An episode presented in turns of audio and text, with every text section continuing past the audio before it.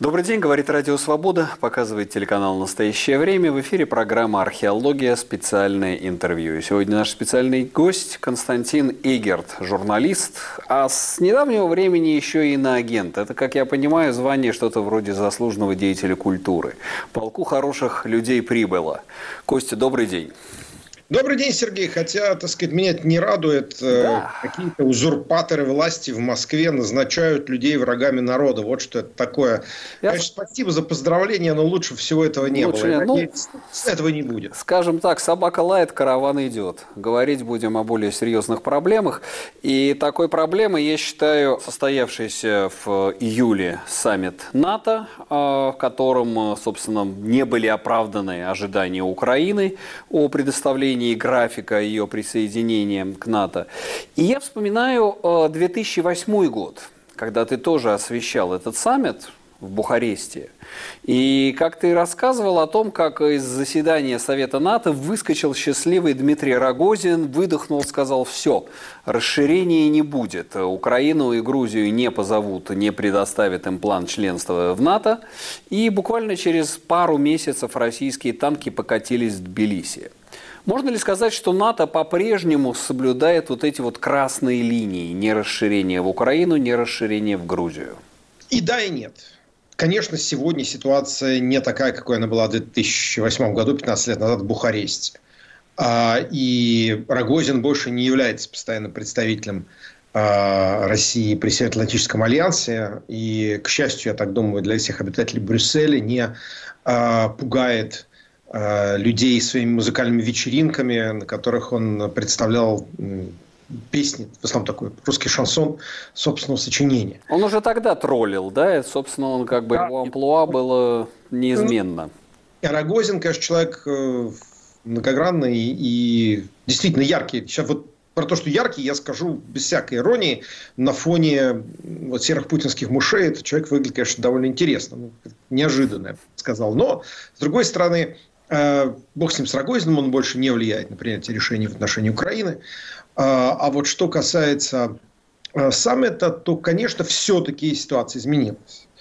Я думаю, что сегодня разговор о вступлении Украины в Альянс очень сильно сдвинулся. Хотя бы потому, что значительная часть союзников которым затыкали рот тогда, сегодня очень-очень громко говорит о необходимости этого делать. Я говорю о Польше, Балтийских странах, Румынии, э, все больше и больше Италии Джорджа Мелони. Э, и э, мне кажется, что сегодня баланс сил, так сказать, изменился. Более того, Эммануэль Макрон, например, ну, несколько иначе все-таки говорит об Украине, чем говорил в 2008 году Николя Саркози. Поэтому представление о том, что Украина должна быть в альянсе, ну, в какой-то относительно ближайшей исторической перспективе есть. Но на пути этого стоит, конечно же, война. И вот здесь возникает вопрос, а насколько возможно совместить две вещи. Вступление Украины в НАТО и какую стабилизацию отношений с Москвой о том, что есть красные линии есть. Я думаю, что это сегодня уже не вступление Украины в НАТО как таковое. Это вопрос, ну, может быть, времени вступления. А, но то, что, например, Соединенные Штаты и их союзники действительно озабочены, как бы Путин не пошел в банк с ядерным оружием. Да, вероятность этого невелика, но они этим озабочены. Это номер один. Номер два и я это слышал не раз, э, все-таки озабоченность тем, что может произойти в России после краха путинского режима, после ну, физического ухода Путина или его политического ухода, который будет, наверное, равноси, равносилен физическому. А вот что будет после этого, это очень беспокоит. Америка. То есть вот на, на этом хотел бы зафиксироваться. То да. есть, резюмируя, это можно сказать, что НАТО в данной ситуации боится России. Первое – ядерные кнопки, и второе – хаоса в России после Путина. Да, я даже более того скажу. Э, насколько я понял, а я имел возможность и в Киеве побывать, послушать людей вот весной, э, и пообщаться с очень многими людьми в НАТО и в, с людьми, которые советуют э, людям в Североатлантическом альянсе. Да, есть опасение того, что Путин пойдет в банк это точно. И второе – это э, вот киевские разговоры. Кстати, их стало меньше. О том, что ну, Россия точно развалится, и мы должны этому поспособствовать. Вот это очень, я не оцениваю, это не нравится в Соединенных Штатах, это не нравится в Лондоне, потому что ощущение такое, что вот, значит, ну, их ощущение такое, что вот после этого невозможно будет контролировать ничего что это будет э, то, чего удалось избежать в результате распада СССР. То есть по 35 лет фактически уже, да, ну, с 89-го падения там Берлинской стены, не 35 скоро будет, 35, а с распада СССР НАТО по-прежнему хотело бы видеть единую Россию, контролирующую ядерное оружие. Фактически, вот я сейчас думаю, какова роль вот этой позиции в том, что началась война в Украине? Фактически Запад последние, ну, в данном случае в лице НАТО, хотя есть, мы понимаем, что НАТО разное, но в лице, так сказать, основных стейкхолдеров НАТО, говорит, что, так сказать, политика Russia first – все делается, собственно, ради России. России предоставляется ее сфера влияния в бывшем Советском Союзе, ну, за исключением балтийских стран. Э, передается ядерное оружие. Да, вот это решение, которое Россия, которая, так сказать, выкинула эту бумажку, Будапештский меморандум. И фактически вот эта политика Russia First, она привела и к войне в Грузии в 2008 году, и к аннексии Крыма, и к развязыванию войны против Украины. В каком-то смысле, да в каком-то смысле я бы сказал, вот, что не это политика, а в каком-то смысле наличие ядерного оружия а, к этому, конечно, привело. Наличие ядерного оружия в России. Скажем, если мы говорим о вот, будущем, я не очень, я не думаю, что, скажем, Соединенные Штаты будут сильно озабочены, если Хабаровский край, например, объявит там какую-нибудь Хабаровскую республику. Да? Но в этой ситуации Соединенные Штаты будет интересовать только вот что – две вещи будут интересовать. Чтобы Хабаровская республика не стала просто-напросто протекторатом Китая, номер один, и номер два, что на территории Хабаровской республики не осталось ядерного оружия. Вот, скажем так, остановить какие-то процессы никто не может, но и стимулировать их на Западе никто точно тоже не будет. Ну, что же касается ну, того, что изменилось, ну, изменилось все-таки вот что. Понимание, как я уже сказал, что Украине надо быть в НАТО есть. Более того, ну, если вы говорите с военными, то военные говорят, ну, вот это будет ценная а, армия. В, полит... в военном плане это будет армия одна из самых боеспособных, самых опытных в Альянсе. И я думаю, что дискуссии, формально это не признается, но реально дискуссии о том, как бы можно было бы ускорить развязку, они, конечно, идут. И когда, э, когда это было недели две назад, правильно, Сереж, руководитель секретариата генсека НАТО, де-факто его, шеф-аппарат, шеф администрации, так, такой Антон Вайна из Брюсселя, сказал на конференции исключительно в виде гипотезы, конечно, э, среди прочего. О размене вот этом. Да? О разменивании украинских территорий на фаст-трек, на быстрое членство в Альянсе – Э, ясно, что эту гипотезу этот человек, который двух не ушел с своего поста, поправь меня, если он ушел, по-моему, он так и остался. Нет, по-моему, нет, он никуда не вот, ушел. Да. Тоже Значит, этот человек знал, что он говорит. На таких э, должностях не работают люди, э, значит, которые э, болтают лишнее. Значит, это был пробный шар. Мы знаем, как на это ответила Украина публично. Э, мы знаем, что ответить как-то иначе для Зеленского было просто невозможно. Просто то, что 90% населения Украины за то, чтобы отбить все территории и продолжать войну, а иначе за что же воевали. А, но очевидно, что вот эта идея, она есть. Что придется все-таки что-то отдать России, не обязательно территории, но что-то отдать. Но в обмен Украина должна получить вот это. Это, на мой взгляд, уже сдвиг. То есть идея, что если Э, такой размен произойдет, это не значит, что он мне нравится. Но то, что об этом уже говорят, это, наверное, все-таки сдвиг в пользу понимания того, что не принять Украину продолжать политику 15 лет, ну или там 14, я считаю, до 22 года после Бухареста уже невозможно. То есть вот эти пробные шары – это демонстрация того, что Запад готов идти на эти риски с Россией. А здесь, а, мне кажется, а Запад, Кость, вот я хотел, да, уточнить такую вещь. А Запад вообще хочет победы Украины? Потому что иногда складывается впечатление, что Запад боится победы Украины чуть ли не больше, чем победы Путина. Потому что тогда-то окажется та ситуация, о которой ты говорил в самом начале, что загнанный в угол Путин возьмется за ядерный чемоданчик или начнутся какие-то процессы распада в России. То есть я смотрю на, по крайней мере, если слушать наших украинских друзей, то именно график поставок, он Украине дается оружие ровно столько, чтобы она продолжала сопротивляться, но не столько, чтобы она решающим образом переломила ход войны. Сергей, я думаю, учитывая тот факт, что в НАТО все-таки решения так, такого рода принимаются консенсусом, э, даже неофициально, да, я с тобой соглашусь.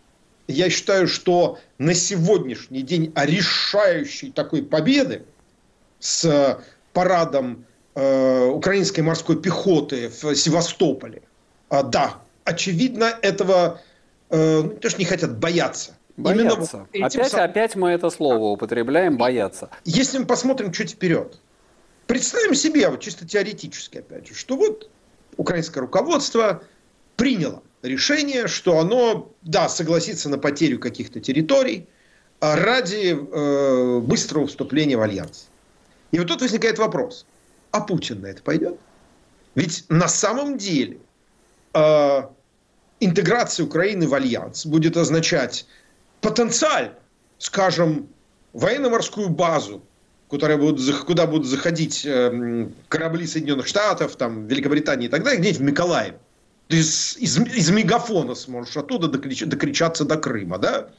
Балтийский патруль, который летает вот здесь в Вильнюсе, над Вильно, над тремя балтийскими странами, да, он будет летать где-то так, что будет сверху видеть, почем сегодня мясо в Белгороде. Понимаете? Ну да, нет, но это вообще, мне кажется, нон-стария такое предложение. Во-первых, ну, принять, принять в НАТО страну с нерешенным территориальным вопросом, в любом случае он, так сказать, будет, а, даже если какая-то договоренность, то он ну, не будет закрыт. И во-вторых, ну, вообще любая, какая бы то ни была договоренность с Путиным, это, это да, шик, но, фикция. Но здесь интересный момент вот какой.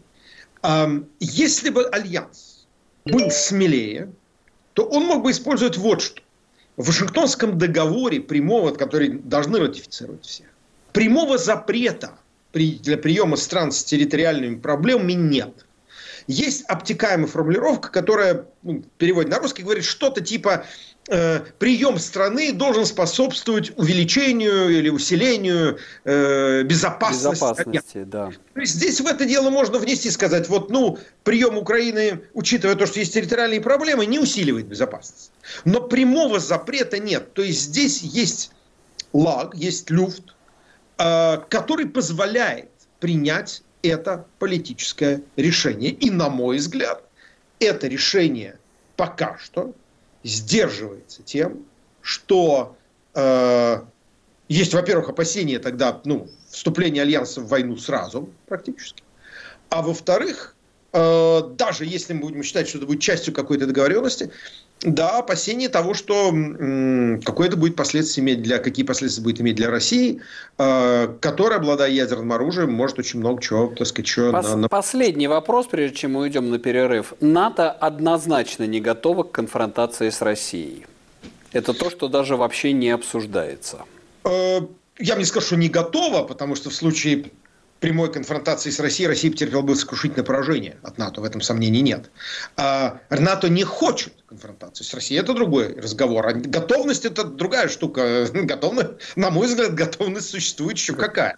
Нету, нету НАТО, уже... НАТО, если бы хотела, могла бы э, решающим образом переломить ход войны в Украине? При помощи поставок оружия, при помощи да. своей логистики? Да, конечно, я думаю, да. Э, если бы был бы другой уровень поставок, э, если бы были развернуты еще более болезненные санкции, если бы были применены жестокие санкции к э, тем странам, которые помогают Путину, стали транзитными странами для серого экспорта, включая, включая продукцию военного производства, военного назначения да, э, в Россию. А если бы это был комплекс военно-политических мер такого уровня, да, я тогда. думаю, что сдвиг... Ну да, но это политич... тогда это вопрос не технический, а вопрос политический, это почему вопрос, этого не делается. Мы сейчас сделаем короткую паузу и вернемся буквально через мгновение.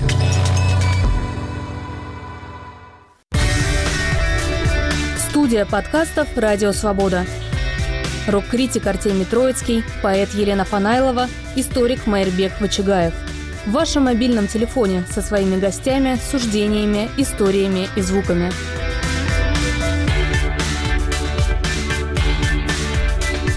Слушайте на всех подкаст-платформах. Просто наденьте наушники. Подкасты «Радио Свобода».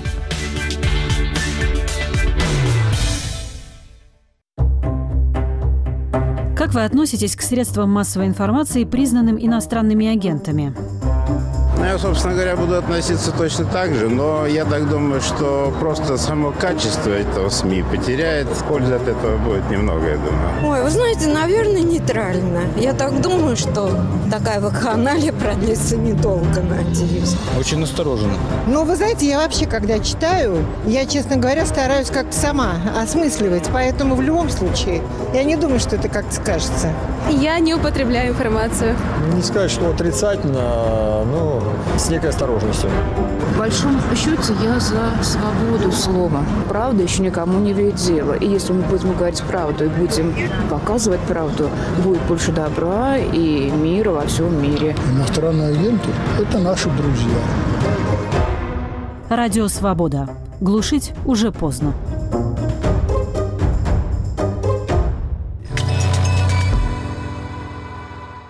Программа «Археология», специальное интервью. Сегодня наш специальный гость, журналист Константин Эгерт. Говорим мы о том, как НАТО относится к войне в Украине и готова ли НАТО к конфронтации с Россией по поводу Украины. А, Костя, а я хотел сейчас э, перейти к тому, где э, ты сейчас живешь. Это Литва, Вильнюс. Как к этому относится в Литве? Ведь сейчас постоянно уже последний год говорится об угрозе Сувалкскому коридору. Уже летали самолеты, уже заходил в Беларусь Вагнер. Литва ощущает сейчас большую экзистенциальную угрозу и возможность нападения? Сергей, смотри, э, в Литве, конечно, ощущают угрозу, точно так же ощущают и в Польше. Другое дело, что показывают всячески, что э, не испугались и готовы противостоять. В Сулском коридоре провели встречу там, президент э, Литвы Гитанас Науседа и премьер-министр Польши Моровецкий разговор и подготовка, собственно, к переброске в Литву бригады Бундесвера в 2024 году идет полным ходом. Э, граница была укреплена еще по результатам лукашенковских попыток закинуть на территорию Польши, Литвы и Латвии э, значит, мигрантов с Ближнего Востока, которых с Ближнего Среднего Востока, которых возили самолетами специальными. Ну да, то, что называется вепонизация мигрантов, да, использование да, их как оружие. Да, да именно. А, значит, э, здесь готовность есть, но ощущение того, что это может произойти, тоже есть. Несколько, мне кажется, ослабло ощущение опасности после э, ликвидации Пригожина и после того, как ну, появились свидетельства о демонтаже э, лагерей вагнеровцев в Беларуси. Кроме того, есть, честно сказать, вот как раз по поводу вагнеровцев здесь были вопросы, потому что все вот эти публичные там съемки каких-то эшелонов, э, потом сюжеты белорусского государства про то, как какие-то чуваки в масках, значит, готовят якобы белорусских военнослужащих там какому-то ломанию кирпичей головой. А, ну, кто эти люди в масках, мы не знаем. Да? То есть, пиар это или нет, э, мы не уверены. Э, Соединенные Штаты не сообщали о результатах спутниковой разведки, которые говорили о таком уж гигантском массированном присутствии вагнеровцев на границе. Думаю, что это была попытка пощекотать нервы. Но э, я должен больше сказать. В отношении Саулского коридора, конечно, лучше, наверное, говорить с военными специалистами, но э, ситуация все же несколько изменилась в лучшую сторону с приемом Финляндии и, наверное, все же предстоящим приемом Швеции в Альянс. Э, дело в том, что э, при попытке блокировать Саулский коридор э, Россия, российский режим может нарваться на тотальное блокирование Калининградской области которая сегодня находится на берегу Балтийского моря, которое, в свою очередь, превратилось во внутреннее озеро НАТО. И в этом смысле э, я думаю, что это учитывают э, сотрудники генерального штаба, которые э, там все планируют всяческие операции. Кроме того, повторяю, идет усиление присутствия. И, если честно, окно возможностей у Путина очень короткое. Ну, если он захочет туда зайти, это, во-первых, это будет мировая война Сразу. Это, это задействование пятой статьи Вашингтонского договора автоматическое? Стоп, в этом у меня нет никаких сомнений. А, вдобавок, Польша очень активно вооружается. Польша хочет выйти на уровень 4% ВВП, э, военных расходов в размере 4% ВВП. Э, это не, не маленькая страна, 38 миллионов человек. Э, и страна хочет быть лидером в военной сфере в НАТО, ну, по крайней мере, в Центральной Европе точно. И на это сделана очень большая ставка. А в Литве, ну, я бы так сказал, тоже, я вижу, подготовка очень активная, идет закупка оружия, ракетное вооружение и так далее. Э, очень мощная подготовка территориальной обороны. Э, и, в общем-то, польско-литовское сотрудничество никто не сделал больше для воссоздания духа э, так сказать, э, содружества двух народов, так сказать, польско-литовского, э, как Путин. Такого сдвига в отношениях Варшавы и Вильнюса просто, ну, я не ожидал наблюдать при своей жизни. Ну да, польско-литовское княжество, фактически Великое княжество Литовское вот воссоздается, поэтому, да. Мне кажется, что с одной стороны, конечно, угроза воспринимается как реальная, с другой стороны, конечно, никто лапы, ручки поднимать не собирается. И я думаю, повторюсь, сегодня ситуация, э, конечно же, ухудшилась. И, если честно, если даже до дислокации полного состава бригады Бундесвера в Литве, там в конце 24-го или будет в начале 25-го, неважно, э, даже если тогда Путин сунется, это будет война. У меня нет никаких сомнений, что Альянс выполнит абсолютно все договоренности э, в отношении центральноевропейских союзов. Ну вот интересно по этому поводу, с одной стороны, да, конечно, все это выглядит очень впечатляюще, вооружение Польши, Литвы. С другой стороны, насколько к этому готовы старые члены Альянса? Франция, Германия, страны Бенилюкса. Не намечается ли сейчас в связи с войной в Украине раскол НАТО между новыми членами, между Восточной Европой, не будем говорить сейчас о центральной, там свои проблемы с Орбаном и прочее, и э, старыми членами Альянса и Западом? Ну, дискуссии есть. И, конечно же, скорее из Берлина там, звучат призывы э, давайте осторожнее, давайте вот не допустим того всего пятого, десятого, да, но с другой стороны, я бы сказал, что сегодня в голос, ну, как минимум, Балтии, Польши, Румынии э, звучит намного громче в Альянсе. Более того, у этих стран, э, Великобритании, несомненно, также. Да, Великобритания, да. А, более того, у этих стран появились союзники. Например, в лице нынешнего итальянского правительства Джорджа Мелони, которое проводит очень активную, так сказать, атлантическую, проатлантическую повестку дня, чего, конечно, никто от какого бы то ни было итальянского правительства не ожидал. И угу. единственная проблема это то, что, как я понимаю, я не специалист в итальянской политике, но э, э, значит, вот эта путинская агентура вся в лице Матео Сальвини и Лиги, э, союзники Мелони в коалиции, вот они стали говорить, что-то уж типа слишком сильно стало пахнуть Америкой на наших, так сказать, берегах Тибра, э, надо бы это дело немножечко окоротить. То есть, конечно, сопротивление этому есть. Э, ты правильно заметил, Венгрия, которая занимает совершенно особую позицию. Очень э, нехорошие процессы происходят в Словакии, где премьер Фицо, в общем, ведет, э, партия Фицо mm-hmm. ведет такую политику все более и более, тоже вот в кавычках, про мир. Там довольно сильны такие вот настроения, что нужно все-таки с Россией поддерживать хорошие отношения, Россия всегда нас поддерживала, вот, вот нас всегда, так сказать, гнобили венгры, э, венгры страшнее венгра, так сказать, нету. Э, зверей нет, да. Зверей нет, да. Вот. Эм, короче, есть проблемы в том числе и в центральноевропейском э, и Балтийском, ну, центральноевропейском лагере, прежде всего.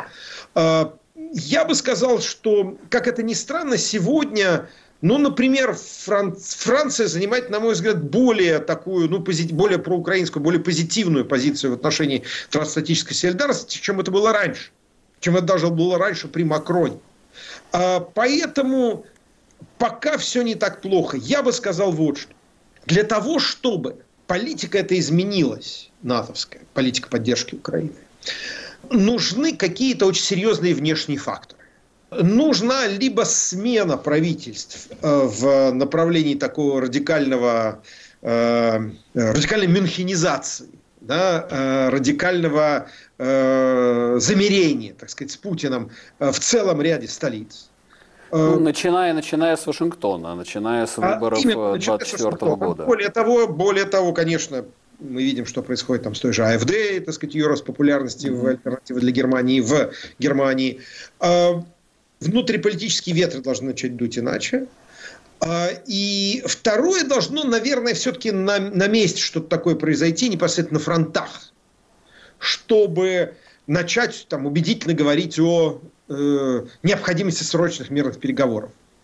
Я бы сказал, как это ни странно, это может быть сдвиг, это мое личное ощущение, а, либо в направлении слишком больших успехов Украины, угу либо в направлении... Э, Наоборот, посыпется, посыпется украинский фронт. Нашел себе да. силы прорваться и там угрожать снова Киеву или угу, что-то угу. еще. А, второй вариант, ну, хотя бы можно понять.